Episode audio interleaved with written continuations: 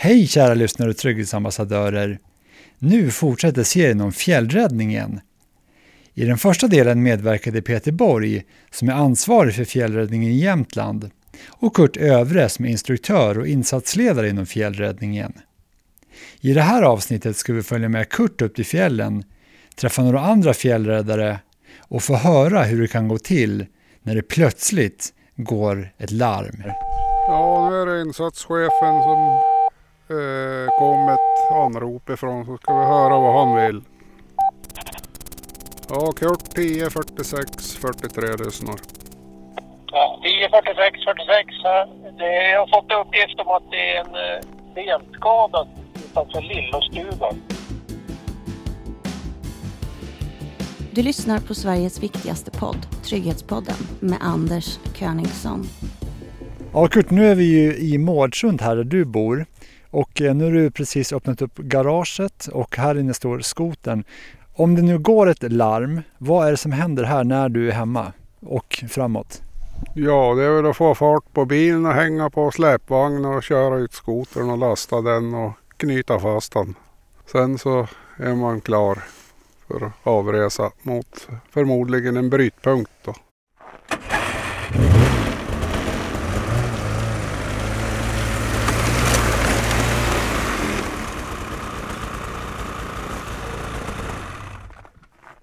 Så nu har du kört upp skoten här på kärran. Ja, nu är det att ta och knyta fast den innan vi drar iväg. Och då har du såna här bultband som du spänner fast den med? Ja, det är snabbast det. Tar och spänna fast den ordentligt. Så. Och hur långt kan du köra iväg nu i det område med skotern på släp här? Ja, det kan ju vara allt mellan en mil och många mil. Alla gånger är det ju inte riktigt bra väg heller. Det kan vara oplogade vägar och svårt att ta sig fram. Så det är bra att ha med sig skotern. Sådär ja, men då är vi klar för avresa. Efter några mils bilkörning har vi kommit upp till Ullådalen i närheten av Åreskutan. Där ska vi träffa några andra fjällräddare. Men vi har precis kommit fram och klivit ur bilen när något händer.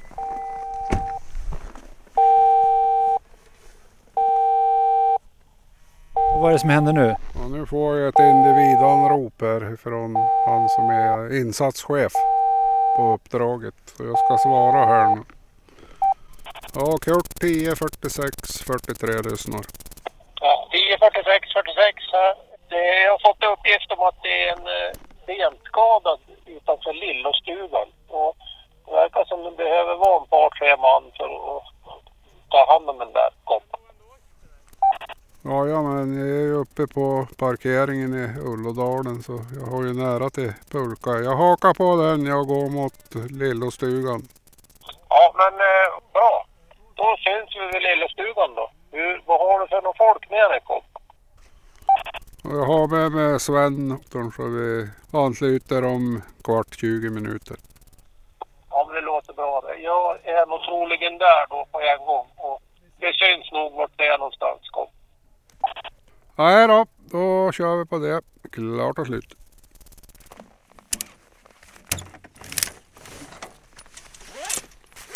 Det är sådär.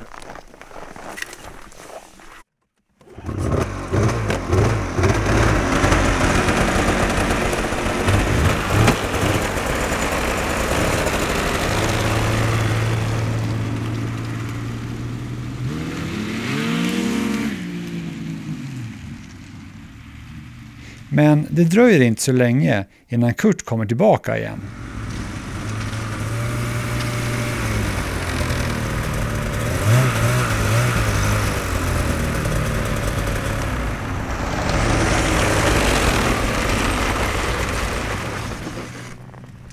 Ja Kurt, nu visar det sig att eh, nu behövdes vi faktiskt inte här uppe.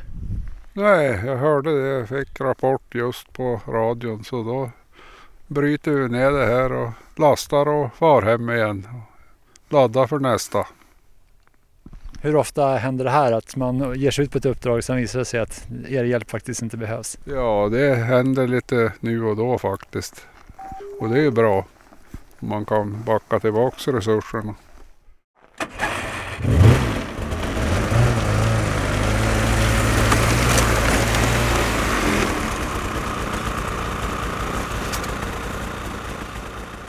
Henrik Andersson och jag är insatsledare och eh, gruppchef på Åreskutans grupp.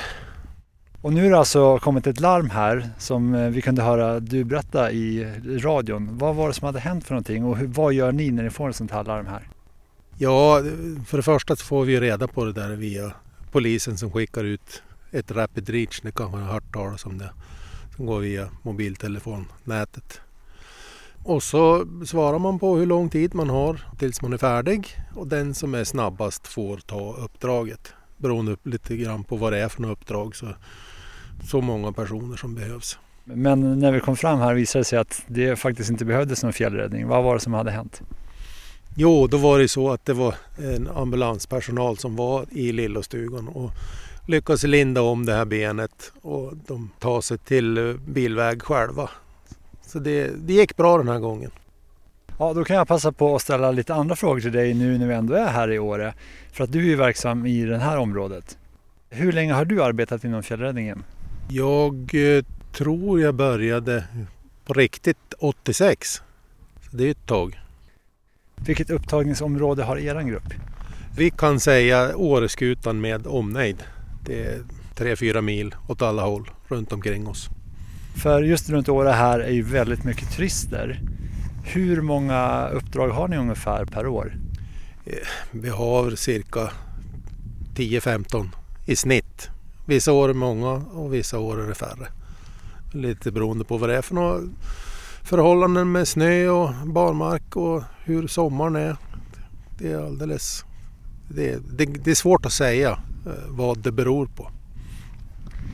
Och det är både sommar och vinterturism här. När har ni mest att göra? Ja, eh, det har ju varit fluktuerat. En del somrar har vi faktiskt haft mest att göra. Men eh, man kan väl säga som så att det är vintern och framförallt från sportlov och fram till påsk som vi har mest att göra. När vi blickar ut här, det är en väldigt vacker fjällmiljö med höga snöklädda toppar. Solen skiner från en nästintill klarblå himmel så att idag är det idealiskt att vara ute. Men det kan ju också slå om och en annan sak som kan ske också det är att det kan snöa mycket och det kan bli en lavinfara. Kan du berätta lite grann om det här med er lavinverksamhet? Ja, eh, fjällräddningens verksamhet när det gäller laviner det är att leta reda på de som är försvunna i snön helt enkelt. Det är våran verksamhet. Och om det går en lavin, vad händer då? Ja, då får vi ett rapid reach och då är det bara att släppa det man har för händerna och ge sig dit så fort det bara går. Det, det är frågan om minuter varje gång det har gått en lavin. Och hur snabbt kan ni vara på plats, ni som är här i Åreområdet? Det är alldeles beroende på vart det har hänt, vad man är just för tillfället. Om man är hemma eller om man är på jobbet eller om man åker bil. Eller, det är jättesvårt att säga men med lite tur så är vi där inom fem minuter. Någon i alla fall. Från larmet. Det här att det är så mycket turister i det här området, hur påverkar det er verksamhet? Ja, det är ju, det är ju turisterna som, som oftast gör illa sig. Det är väldigt sällsynt att det är någon ortsbefolkning som, som behöver våran hjälp. Men det, det händer någon gång det också. Så att eh, nej, våran verksamhet är att ta hand om turister, eller gäster som vi kallar dem för.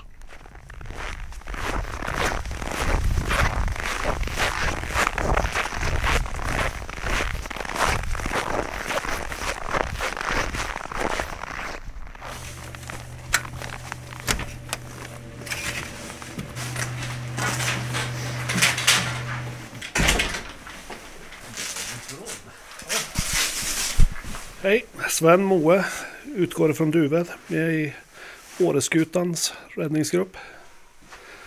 Och nu har vi tagit oss in i ett garage här där det står en massa saker. Vad är det här för någonting? Ja, det här är ju ett av våra förråd på Åreskutans grupp då. där vi har våra pulker. Och då har vi ju, här har vi tre olika pulker för olika typer av uppdrag. En liten lätt för där det är väldigt tuff terräng att ta sig fram.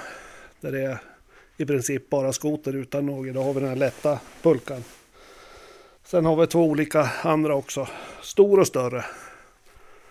Och de här stora och större, för den ena är verkligen jättestor. Om vi börjar med den jag är jättestora. Det här ser nästan ut som en, lite grann som en blandning av en husvagn och en jättestor korvlåda.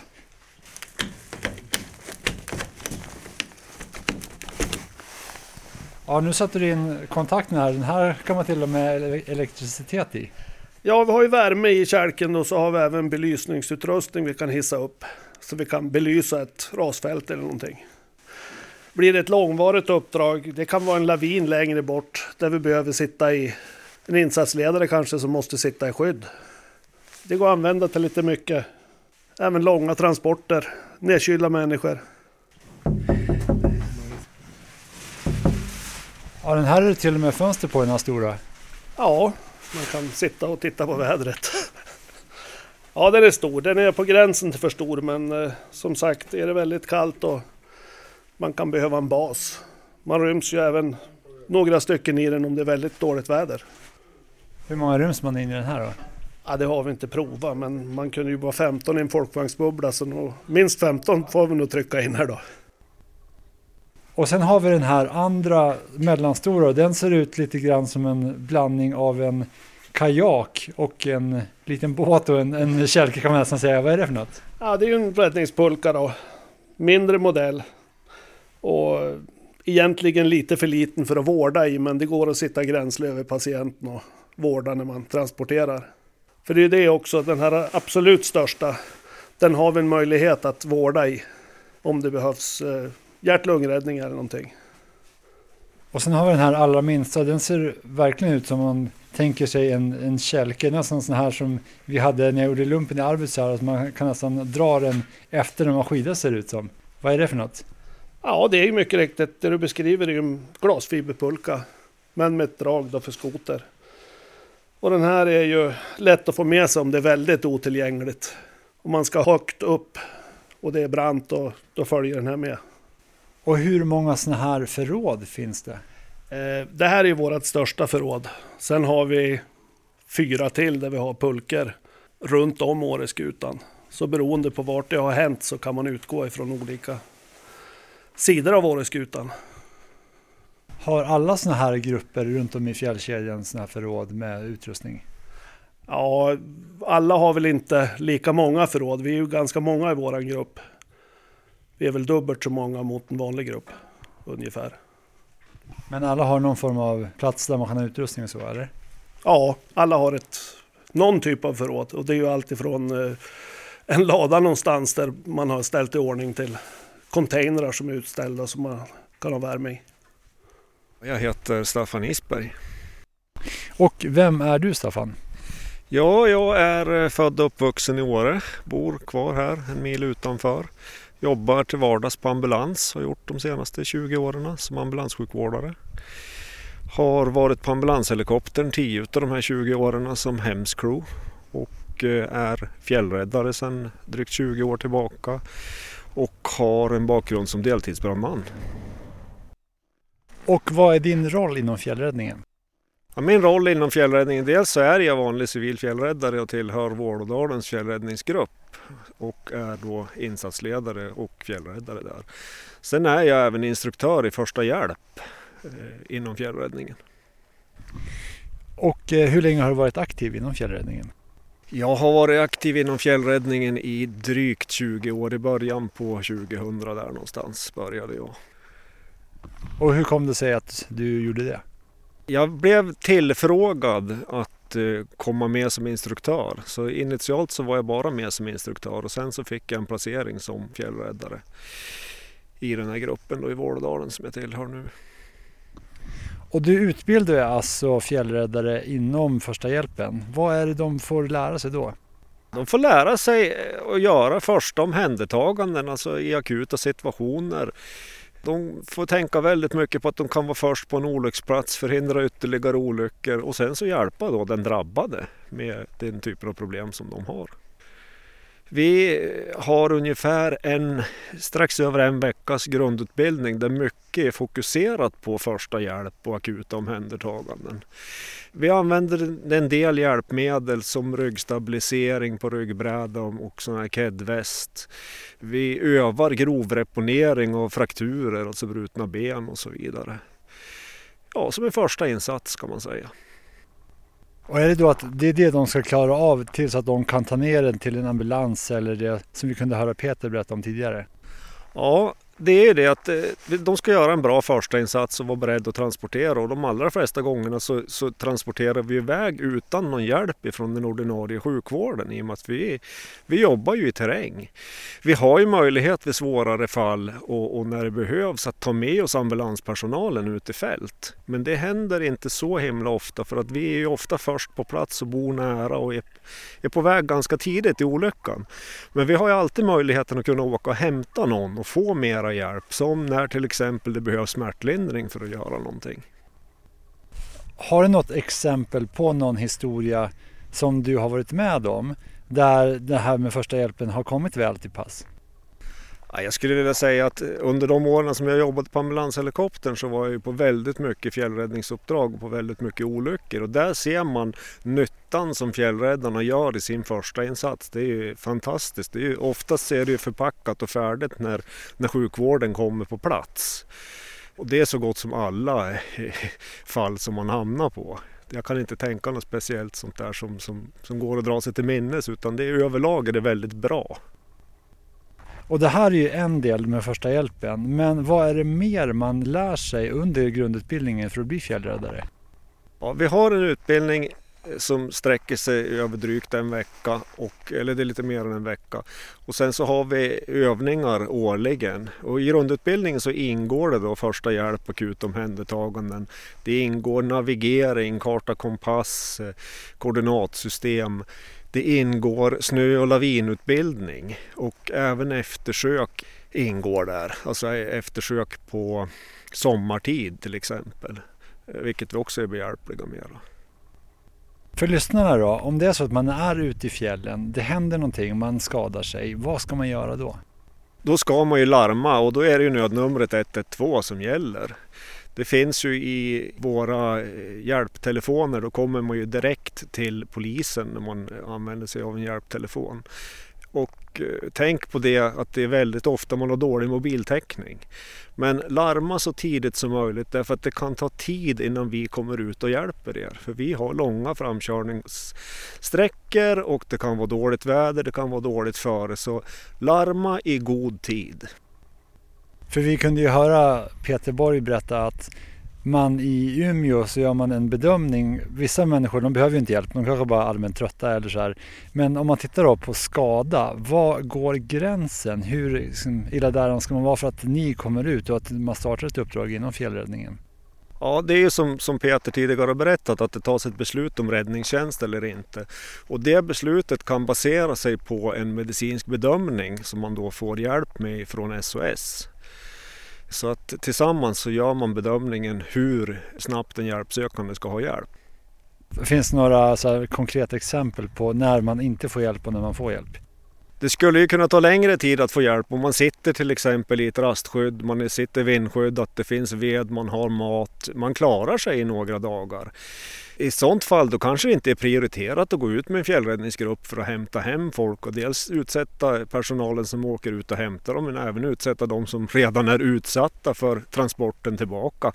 Då kanske man sitter mycket bättre kvar i det här vindskyddet och väntar. Om det inte går att nå er då, om man är skadad, om man inte har mobiltäckning, vad gör man då? Ja, jag förutsätter att om man ger sig ut till fjälls eller ut i naturen så har man ju någon form av första hjälpen-kit med sig själv. Så titta vad ni har, bli bekant med de grejerna och gör en första insats själva. Och efter det då sen? Då får man ju försöka göra en bedömning då. Är det så att man måste larma eller kommer det gå i alla fall? Är det så att man måste larma om man inte har täckning någonstans? Ja, då måste man helt enkelt ta sig dit där det finns täckning eller det finns någon form av hjälptelefon. Nu är vi ute, det är ungefär 13 grader kallt här. Blåser lite svagt. Alltså man kan ganska snabbt bli nedkyld om man inte är väl påklädd eller om det börjar blåsa upp eller så här. Vad gör man då om det börjar bli väldigt kallt, man börjar bli nedkyld? Ja, det gäller ju att röra på sig och se till att få i sig energi så att man orkar röra sig. Varm dryck, gärna söt och se till att vara bra klädd då och inte bli stillastående. Utan så länge man rör på sig så brukar det gå ganska bra. Blir det väldigt mycket vind, ja men då kanske man måste antingen gräva ner sig eller krypa in i en vindsäck, vilket är väldigt bra att ha med sig. Vindsäcken är jättebra att ha bara om man ska stanna och fika, stanna och rasta. Och då ska man ju tänka på det att även då blir man ju kall. För man står still. Rent klädselmässigt då? För det här är ju någonting som kan vara bra att veta som man kanske inte är jättehemma på om man inte är så van att vara i fjällen. Hur ska man klä sig först när man är till exempel att man vandrar eller om man skidar för då får man ju upp värmen ordentligt. Vad ska man tänka på och sen respektive när man sen tar rast? Man ska klä sig i flera lager, alltså flerlagersprincipen som man kallar det. Så att man enkelt kan lätta på lagren här efter man blir varm och sen så ta på sig när man ska stanna och rasta igen. Se till att man inte blir svettig, genomblöt. Man har ull in mot kroppen som kan värma även om det blir blött. Men helst så ska man inte bli så svettig, utan man klär sig i flera lager. Och när man sen rastar då, hur ska man tänka då när det gäller klädseln? Tänk på att ta på sig någonting, gärna ha en lite större jacka som man kan dra på sig när man står still. Och vantar, kanske några grövre handskar och rejält på huvudet. För mycket utav kroppsvärmen går ju ut genom huvudet. Så om man huvar på jackan till exempel så är det ju jättebra. Om man nu är ute, det är väldigt kallt, man kanske har hamnat i en snöstorm eller någonting, man börjar bli svårt nedkyld eller till och med börjar få köldskador. Vad gör man då när man är ute i fjällvärlden? Ja, man måste ju försöka komma in i värme på något vis och ute på fjället så kanske det inte är så lätt att komma in i värme men då har vi den möjligheten att gräva ner oss. Alltså en spade, gräva en snöka, komma in där, få upp värmen. Lokala kylskador kan man många gånger värma upp med sin egen kroppsvärme eller sina kamraters kroppsvärme genom att lägga en vanlig handpåläggning helt enkelt. Det brukar vara det bästa men framförallt så ska man in och få lä så att det inte blåser. För blåsten gör väldigt, väldigt mycket för kylan. Den som har lyssnat på Trygghetspodden tidigare kunde höra när jag besökte mitt gamla regemente i Arvidsjaur och där har vi en ganska gedigen vinterutbildning. Och en sak man fick lära sig där det är det här som du säger med handpåläggning att blir man kall, man börjar till exempel få en vit fläck i ansiktet eller så, att man ska lägga på, man ska ta av sig handsken och så lägger man handen på för att värma upp den här fläcken. Ja, det är helt rätt. Det är den första åtgärden kanske innan man börjar gräva någonting. Men så ser man, man ska ju ha koll på varandra och titta på varandra. För när man får de här kylskadorna och förfrysningarna då känner man oftast inte det. Utan man, man blir uppmärksam om någon kamrat att man har en vit fläck någonstans. Och börja med sin egen handpåläggning där och försök att inte, inte bli kall om händerna för den skull. Då. Men det är ett jättebra exempel att börja med. Lägg på händerna. För att ansiktet är ju det som är mest exponerat mot vinden och kylan. Vilka tecken kan man få mer än en vit fläck om det är så att man börjar få en köldskada? Ja, det blir oftast en vit fläck och sen någon form av förhårdnad. Det blir ju som en liten, ja det blir en frys, det förfryser ju sig helt enkelt. Men oftast så blir det vitt. Det kan ju vara svårt att se om det är snöigt och blåsigt och så men, men känner man så brukar man känna att det blir en, en lite hårdare yta och då har man oftast förfrusit sig. Så ska man tänka på det att har man förfrusit sig tidigare någon gång då är det väldigt lätt att förfrysa sig på samma ställe igen. Och då ska man ju vara försiktig med det.